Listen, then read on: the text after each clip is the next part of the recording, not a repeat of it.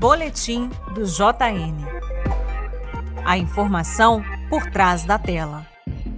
A guerra na Ucrânia tem dominado fortemente o noticiário nacional e do JN também. Nessa cobertura, o tom emotivo e a visão maniqueísta têm prevalecido sobre a análise crítica, as ponderações, a visão plural.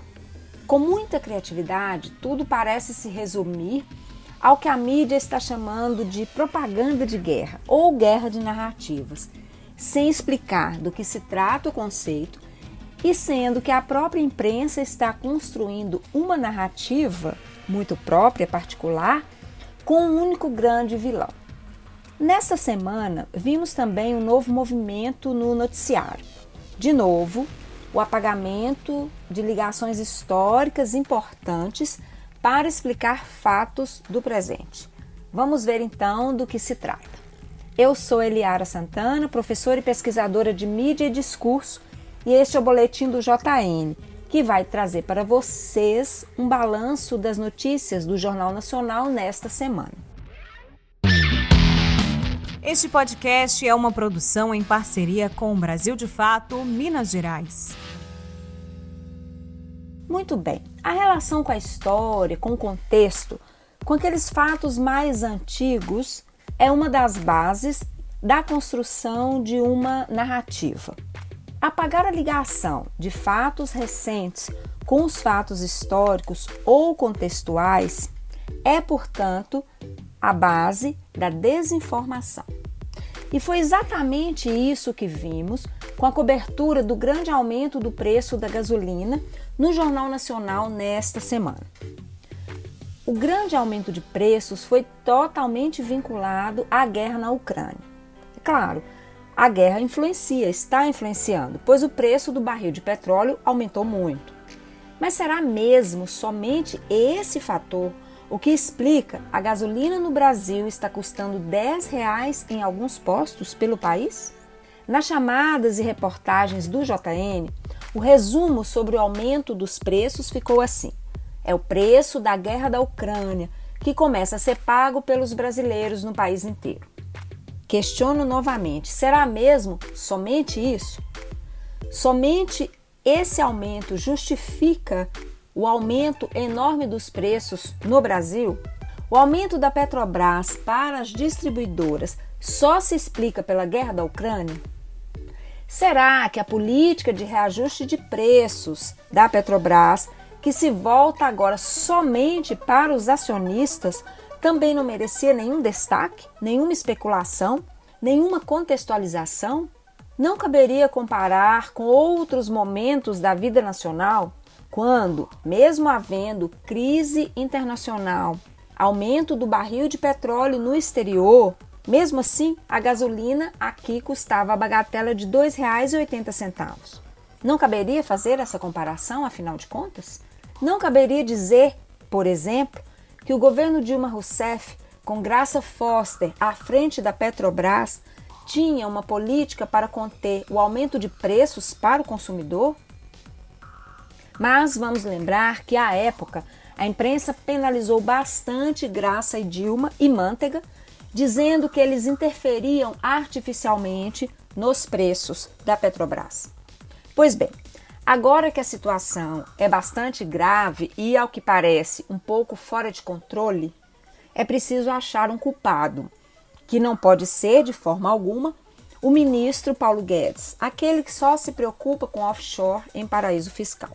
Ele, na verdade, nem mais aparece no noticiário. Portanto, é bastante curioso dizer que o aumento do preço da gasolina, do gás de cozinha e do diesel é fruto da guerra da Ucrânia, quando, desde a posse de Bolsonaro e Paulo Guedes, já houve vários aumentos, levando os brasileiros a, por exemplo, voltarem a utilizar álcool para cozinhar, porque muitos não conseguem mais pagar pelo botijão de gás.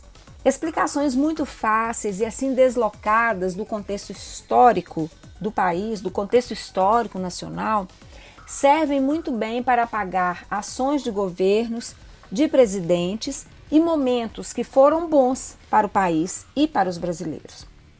E o apagamento jamais deveria ser uma prática do jornalismo. Contextualizar os fatos é essencial para que as pessoas entendam a complexidade dos problemas e possam tirar suas próprias conclusões. E não poderia deixar de falar também sobre o absurdo da cobertura do JN em relação à posse do novo presidente do Chile, Gabriel Boric. 32 segundos foi o tempo dedicado a ele, dedicado a esse tema, a esse assunto. É o novo presidente de um país vizinho que viveu intensos momentos de mobilização contra uma situação péssima de precarização da renda do trabalhador, do trabalho, da vida, enfim. E essa eleição foi muito marcante para o Chile e, por isso, deveria merecer um tratamento mais decente por parte da imprensa. 32 segundos, de fato, é um tempo absurdo. Por que não relembrar na reportagem todos os governos que maltrataram o país, fazer uma reconstituição nesse sentido? Por que não relembrar toda a onda de protestos e de mobilizações que, enfim, levaram a esse resultado positivo. É um governo, é um novo governo, um governo de esquerda. A posse foi de fato muito importante para o povo chileno, muito simbólica e deveria ter sido tratada dessa forma. Nem vou entrar aqui no mérito da questão da presença da ex-presidente Dilma Rousseff, que foi solenemente ignorada, assim como as vaias ou protestos contrários ao vice-presidente Mourão. E para fechar este balanço da semana ou das semanas, fica aqui também o meu espanto com a cobertura em relação à economia no Jornal Nacional.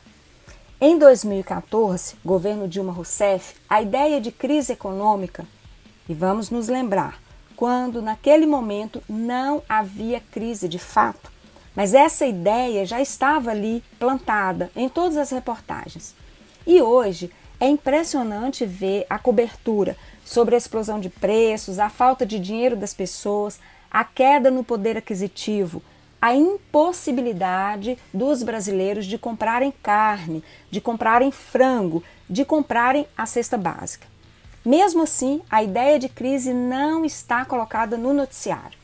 Os temas são pulverizados, os problemas são tratados como problemas isolados, queda na renda, aumento dos preços, etc. Mas tudo isso de forma bastante aleatória, pulverizada no noticiário. Sobre o aumento do preço da carne de boi, por exemplo, o viés das reportagens tem sido o mais positivo possível. É como se fosse uma opção das pessoas. O tom é positivo. Os brasileiros não compram carne, mas compram frango. E aí as vendas do frango aumentam muito, o que é bom para o mercado. Mas o que acontece é que as pessoas estão deixando de comprar carne, de comer carne e de comprar frango, porque não podem mais pagar por esses produtos. Isso não aparece em momento nenhum. Ou seja, não há a ideia de crise. A ideia de que vivemos uma crise econômica, de que as pessoas não podem efetivamente comprar carne porque não têm dinheiro, essa ideia não está colocada em momento nenhum no noticiário. É mesmo muito impressionante ver a criatividade do jornalismo para esconder a realidade. Um abraço e até a próxima semana. E desculpem pelo sumiço.